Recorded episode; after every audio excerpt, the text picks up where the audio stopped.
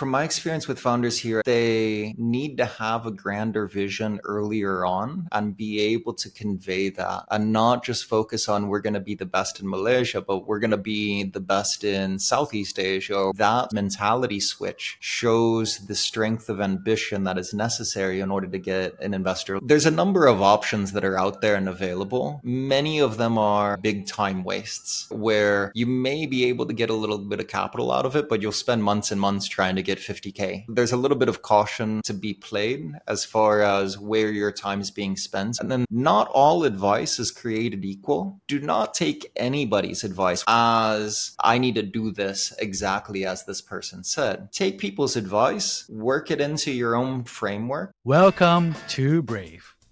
Learn from Southeast Asia's best tech leaders. Build the future, learn from our past, and stay human in between. No BS on success. I'm Jeremy Au, venture capitalist, serial founder, Harvard MBA, science fiction nerd, and dad of two daughters. Every week, we debate startup news, interview changemakers, answer listener questions, and share personal insights. Join our movement of over 20,000 members and get transcripts, resources, and community at www.bravesea.com. Meet Ringkas, your go to digital mortgage platform breaking down financial barriers for home seekers across Indonesia and Southeast Asia.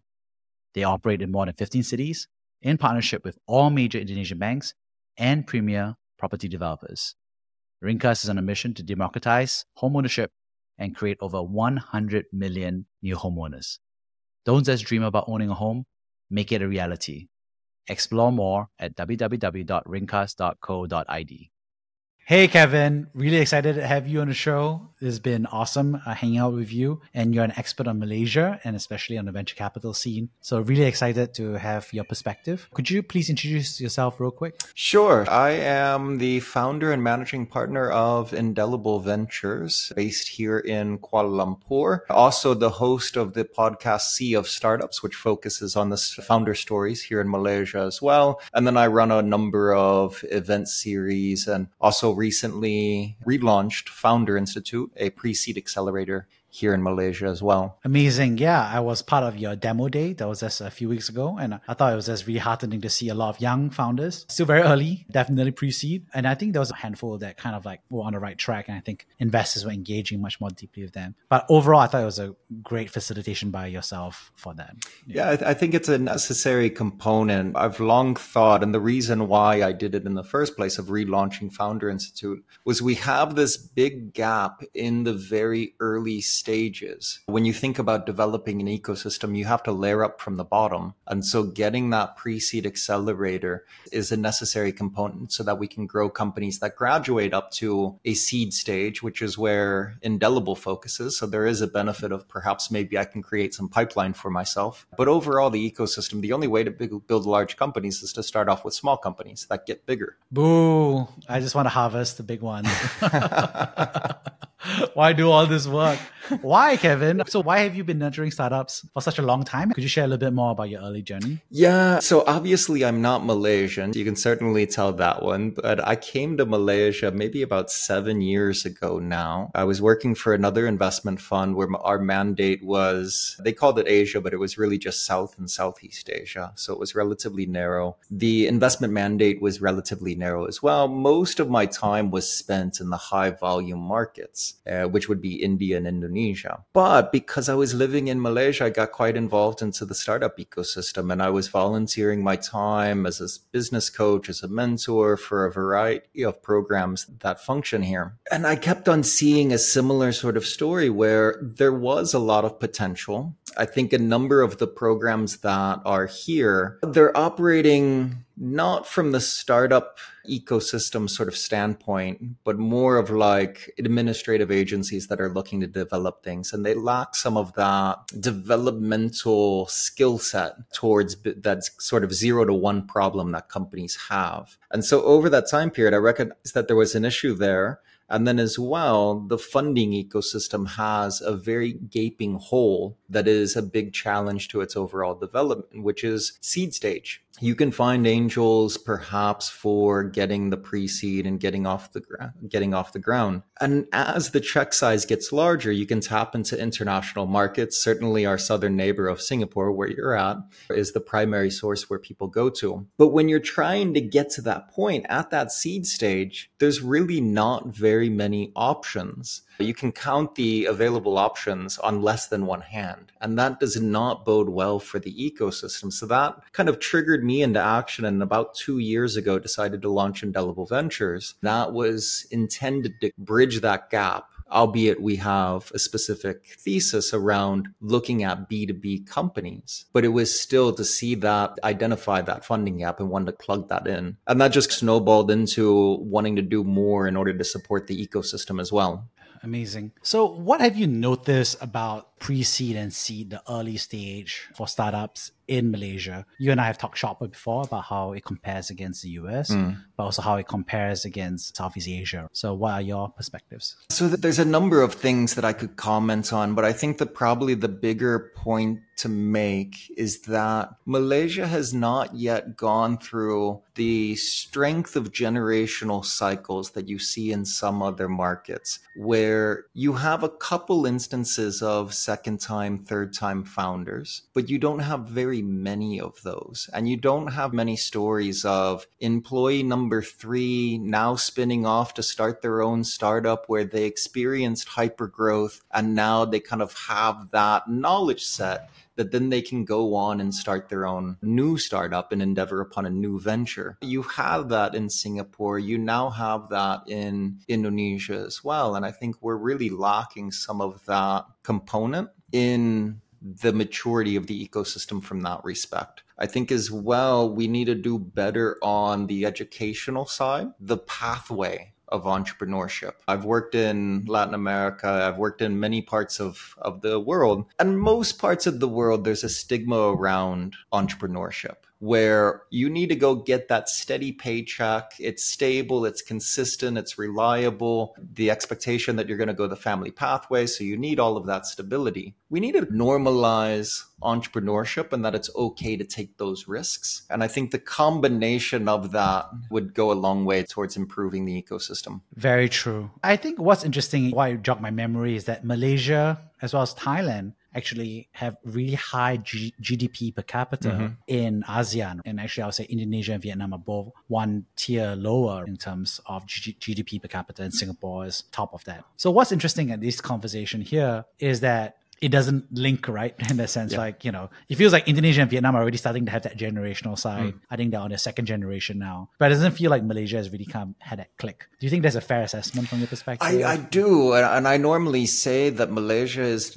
is starting to fall behind its neighbors. When i arrived into the region it would be fair to say that malaysia was kind of the number two market uh, second to singapore but now it's well fallen behind, in my opinion, to Indonesia, not just in the amount of capital or the number of deals, but the maturity of the market is moving forward pretty rapidly. And the same can be said about Vietnam. And now we're starting to see movements in the Philippines and in Thailand. So that opportunity window here is shifting. Now, if we kind of try and make some assumptions on why did that happen, I think part of it is the force of the movement of capital. Because when you we started seeing the floodgates open on capital going into Indonesia, it really had not to use this term in a derogatory manner, but there was really kind of this spray and pray approach where a lot of money went to seed a lot of companies. They were able to experience a lot of fast paced growth. And it is a large population market. And oftentimes in the early stages of a startup ecosystem, the majority of the companies are going to be more B2C focused because they're solving those consumer problems. And if you're going B2C, you need mass market. And so there's a logical understanding of why did it occur in those markets. In Vietnam, albeit it's not the size of Indonesia, it's still a large population market. And there is strong preference for locally developed. So there is a good justification for moving into that market along with the high talent bar and all of that as well. Malaysia has a different characteristic. So we can't necessarily expect to follow that same path But I think the area where Malaysia can compete on is to recognize that it has historically been the number two rank in regards to a regional hub for corporate entities using Malaysia as the hub for treating with ASEAN countries, whether it's a multinational, the locally developed ones. So we can leverage on that kind of positioning base. And I think that there's a big opportunity for the B2B segment to leverage Malaysia. And that's kind of where I'm staking my thought process on in regards to where the startup ecosystem should evolve here. Yeah, that's totally fair. And I think the point about capital formation as a function or driver of startup ecosystem is really important, right? Historically, a lot of people are like, okay, there aren't a lot of startups here, therefore there isn't going to be a lot of venture capital here. But I think what we've seen from a lot of ecosystems is almost the other way around, which is that when you are able to bring capital into the country, whether it's foreign direct investment, in this case, private assets, in this case, mm-hmm. venture capital, then you have a crop of investors that are busy coaching, nurturing and inspiring founders to take those larger moonshot ideas with accelerated timetable. So I think we saw that with uh, Singapore. We also saw that a little bit with Indonesia and Vietnam, where they're accelerating that capital formation. I want to talk a little bit more about that then. In terms of Malaysia, what do you think is the pace of capital formation? You mentioned as a very key part from your perspective. How did yeah, the big challenge is on one side, a lot of the sources of capital look at it and say, I can handle it from Singapore because it's so close and it's basically less than an hour flight to get from one point to another. And so there's this perception that you can simply treat it that way, which is fine when it comes to the larger size companies. But when you're talking about building those initial layers, of having the ground game to see who's coming up for, through the pre-seed ranks and who's graduating into the seed ranks that requires a little bit more of a physical presence in order to be able to do it justice and actually be able to spend time because otherwise it can become a costly affair to constantly be hopping onto that plane to, to come in and visit the market. And so it just doesn't make as much sense now, the challenge there is that in order to establish a physical presence in a market, there needs to be sufficient enough volume to justify that physical presence. So when you think about some of these other markets that have benefited, Singapore is a bit different just because the capital was already located there because of its history as a financial center. And it oftentimes gets treated as the kind of the capital of the region. I know some people are going to not like me phrasing it that way, uh, but it kind of has that sort of characteristic where like Happy National Day Singapore. exactly. But like the same way that you would look at it and say San Francisco is the center of gravity for the startup ecosystem in the US, Singapore has historically been the center of gravity. Now new centers are coming along. But when it comes to Malaysia, we need to be able to produce more and consistent volume. And the second part of that consistent volume is another area where we've lagged of being able to have consistent quality.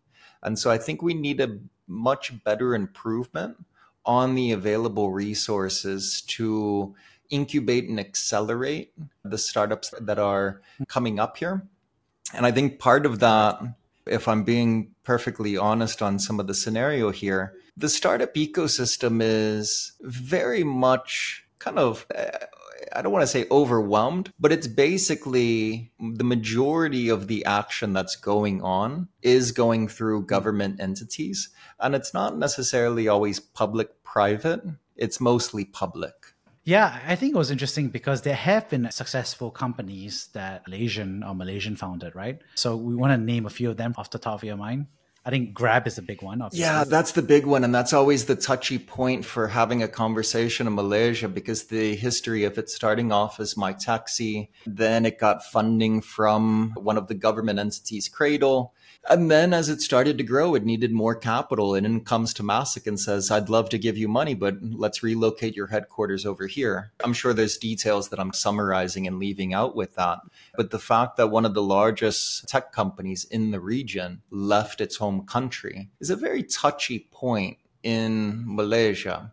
That being said, at this point, Malaysia has just one unicorn uh, company, and that's Carsome. It's still based in Malaysia, but at one point it changed its holding company structure because as a company raises more and more money, it's necessary in order to put a holding company on top that kind of goes with what international investors are looking for, whether it's a Singapore, it's a British Virgin Islands, or maybe it's US Delaware, something that has the level of familiarity with legal, tax, regulatory, etc. Eventually that becomes necessary.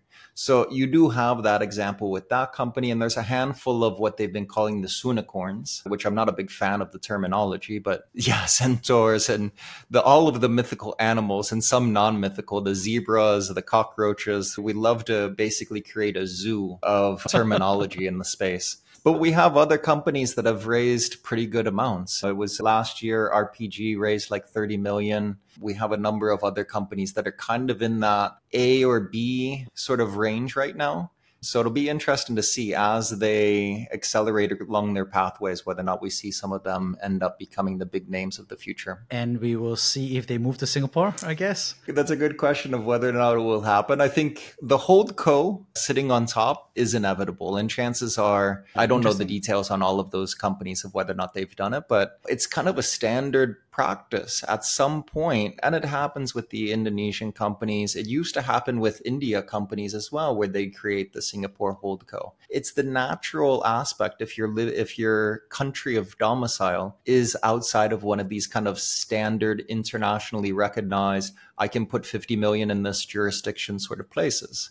And singapore because of its history as a financial center and a number of other reasons it sits at that place. It's got that reputation. It holds that title. Right. So, how should the Malaysia ecosystem improve? I think you mentioned a few of them implicitly. Uh, one of them is legal structure for Masal companies and holdcos. Mm. Two is capital formation. Three is more nurturing of pre-seed and seed startups. But I'm just kind of curious: is that a fair? Is there more? Which is the most important? Yeah. So to be honest with you, I think the legal aspect of it uh, more of a long term. I know recently they've wanted more uh, VC funds to domicile in Malaysia prioritizing that at this point in time just doesn't make sense. What we need to we need to be more concerned about is I don't care where the fund is domiciled. I just want the capital to be invested in this home market. And so they should really be working on the incentivization to be agnostic for domicile, but very conscious about where the deployment of that capital is going. Currently, they do have some tax incentives does it make sense the domicile focus on the destination of the capital is is definitely an aspect. There still remains a bit of a crowding out effect because of the size of government involvement. It becomes much more public versus public private and we need to start weaning that away so that it becomes much greater on the private participation. Without private participation you start lacking the ability to bring in expert knowledge experience etc that unfortunately government entities across the globe, it's not unique to here, they generally just do not have. Because if you have that knowledge set, generally you're in the private sector because it pays a whole lot better. And so there's that aspect. And definitely, as I referenced before, we need to layer up the ecosystem. So we need to really focus on those earlier stages. I oftentimes disagree when I see so, some of the efforts getting steered. A lot of times they say that the biggest problem is more on the A and B stages. I don't see that being the case whatsoever because the larger the check size, the more international the capital is. It doesn't really matter as much anymore. So if we want to focus on getting more of those companies, we need to focus on starting from the beginning and layering them up to where they can succeed. If a company is at B round and unable to raise capital, it's not necessarily a factor of that country market. It could be the industry has fallen out of favor. Or maybe they're just not competitive to the pool of global options that are out there. There's many different factors. Maybe they need to focus on being just plain profitable. There's a number of reasons why you may not graduate from B to C. That doesn't mean that it's not a good business. It just means that it may have fallen off the VC path. Yeah. I like the nuance here, which is that I think it wasn't obvious to me, honestly, a year mm. ago. It's become much clearer is that if you're Series C, Series D, everybody is there, right? And all the global investors know who you are. They have you on PitchBook. Mm. They have an automated trigger that goes on and says, let's make sure we talk to them every year, every six months. Yeah. And let's see where they are, right? So all the companies are being kind of like tracked from a global, if not regional headquarters, right? That can service the whole of Asia, the whole of Southeast Asia, so for example.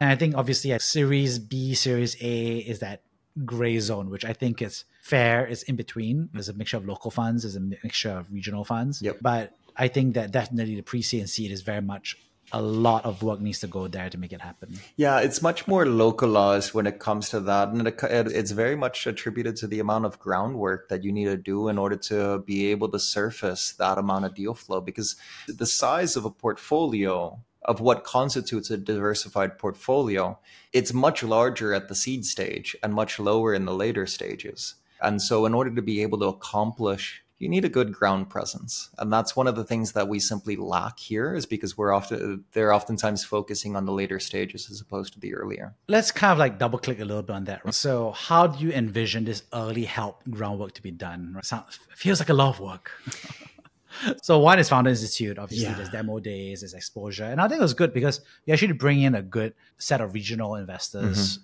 to be part of the demo i think the feedback that we gave helped you know, you could see founders take a step back and just be like, okay, this is the feedback I'm getting, right, about what needs to be done. But what else do you think needs to be done from your perspective?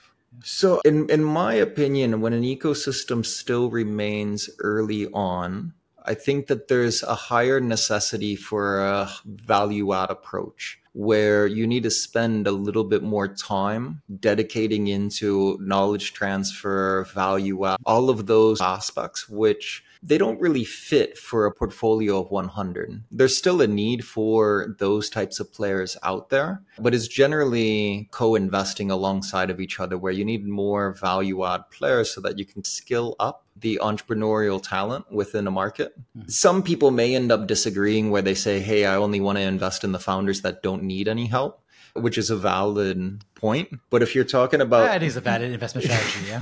yeah. I've I've never found, met a founder that doesn't need some sort of assistance. No matter how good a founder is, there's always something that somebody needs. Nobody has a hundred percent of everything that is necessary.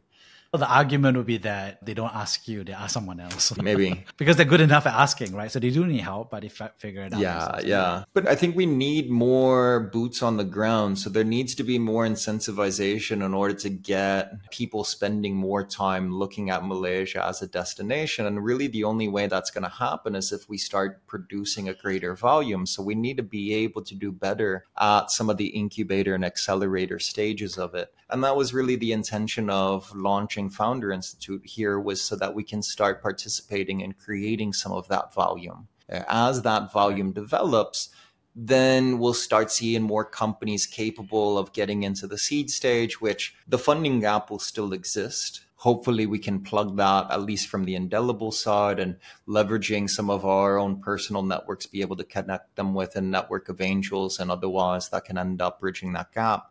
But over the long run, if we keep on plugging away at being able to consistently produce more volume and we end up so showing some of those success cases, we'll end up having more of these funds that say, you know what, we now have a Jakarta office, we have a Ho Chi Minh office, let's set up a KL office. Yeah.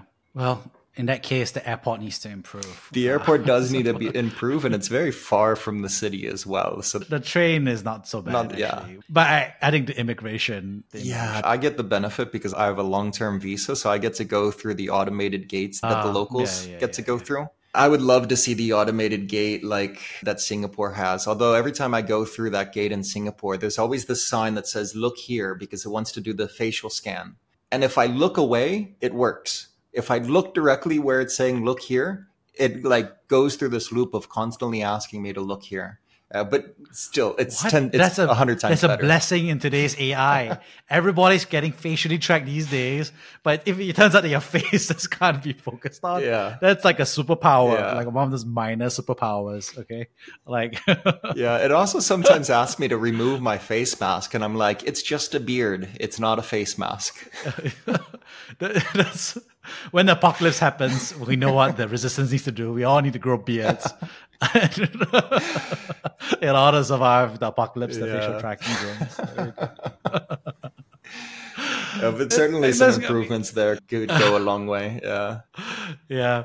I think here's the point that you had, which is like, is it public crowding out, right? Hmm. I think what we saw, for example, in Singapore is that a lot of that decision was made to do it from a matching perspective. So the match investments or the seed and invest in VC funds that would then go on and of course return some capital back to the government eventually. I think the decision there was kind of saying like, hey, we want to see the formation of these allocators, but we don't want to be the ones doing the allocation itself yeah. because these allocators bring their own knowledge, their own coaching, their own perspective.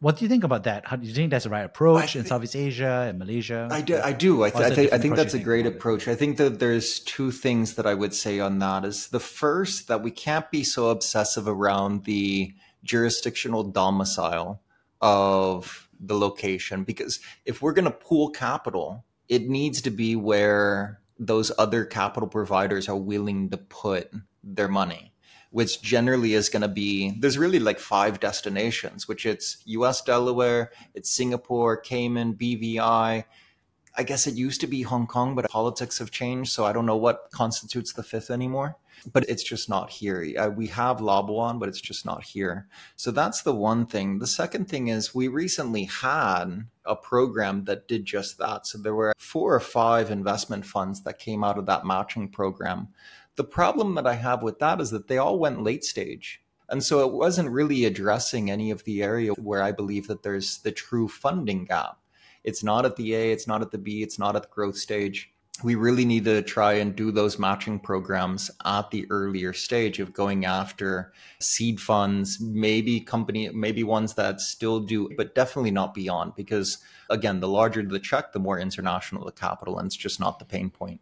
Yeah, and if you're a fund that's targeting later stage, then you're also going to not just be looking at Malaysia, you're going to be looking to deploy that capital across the region anyway, because again, you can service and look at all the late stage companies across the region. Exactly, exactly. And if you're going to have a diversified portfolio, it can, at that point, it can't have just one country focus. But at seed stage, you can have a single country focus. Yeah when you think about all this, if you're a founder in Malaysia, I guess, or an aspiring founder, obviously sounds very like, okay, you know, I've got to vote, right? That's the only way I can change or mm. create a government action for what it's worth.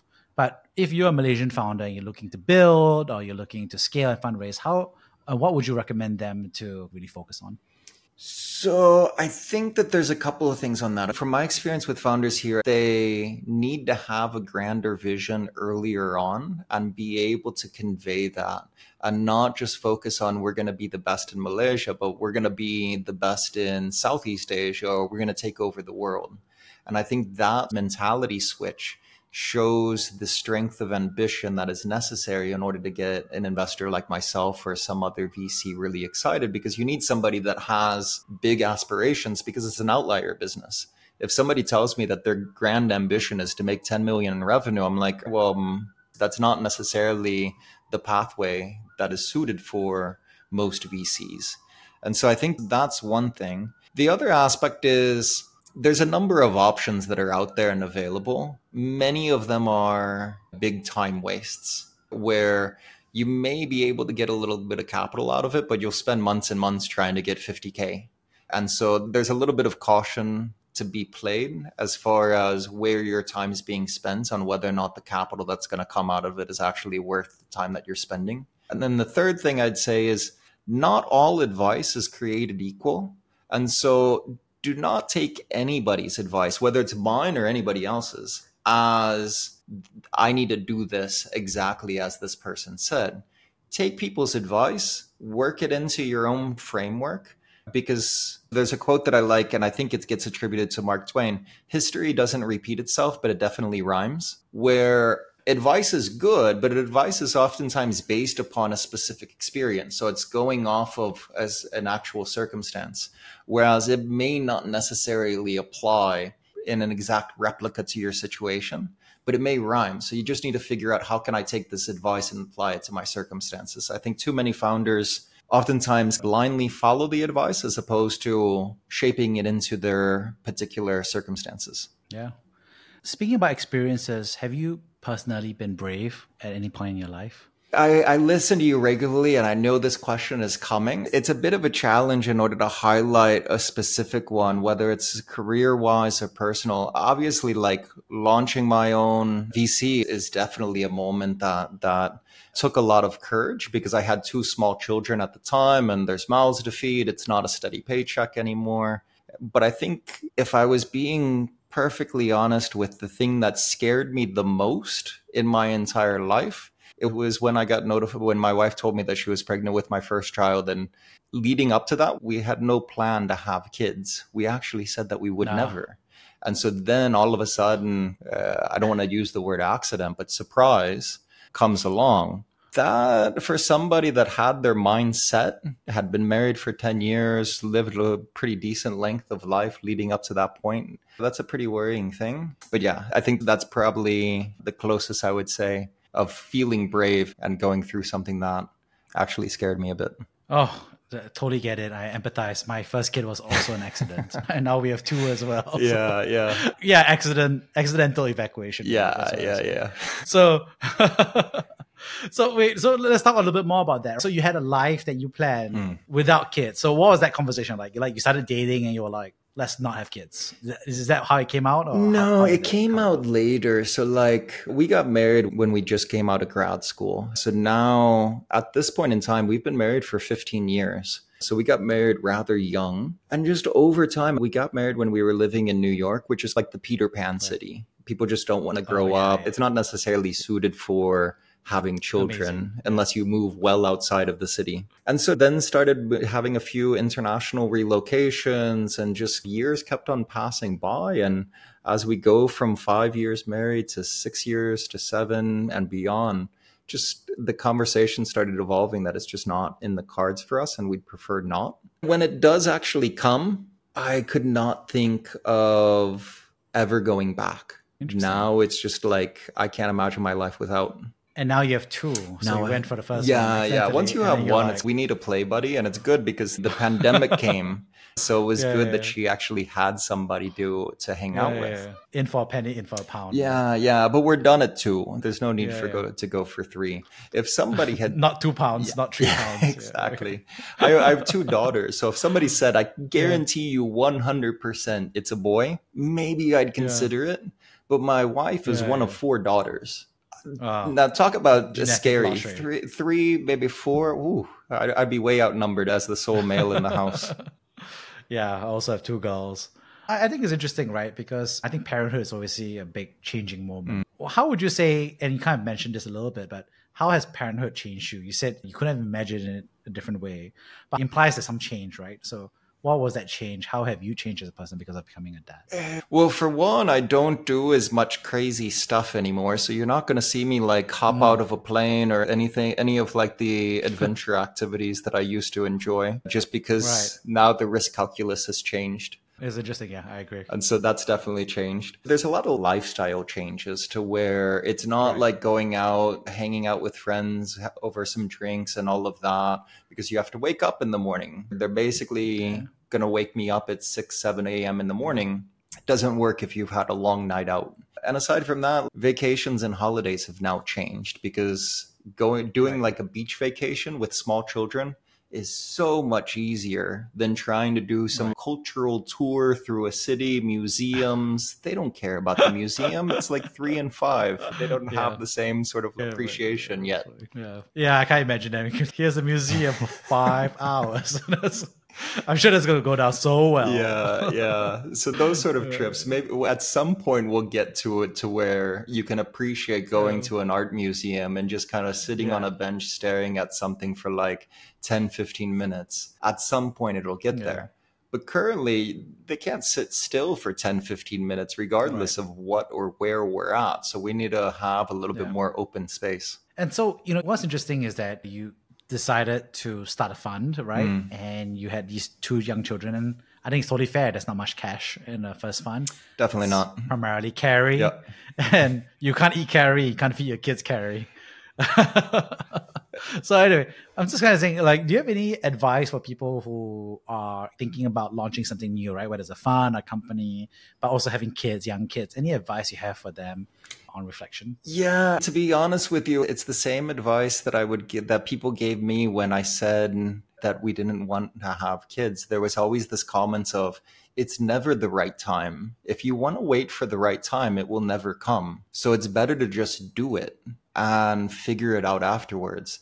And I think that's perfect advice for whatever you want to start, whether it's a new startup or launching a VC. There's never going to be a perfect time. So you just need to get the first step going and, ju- and just do it really. That being said, there's a lot of like advanced work that can make it a lot easier.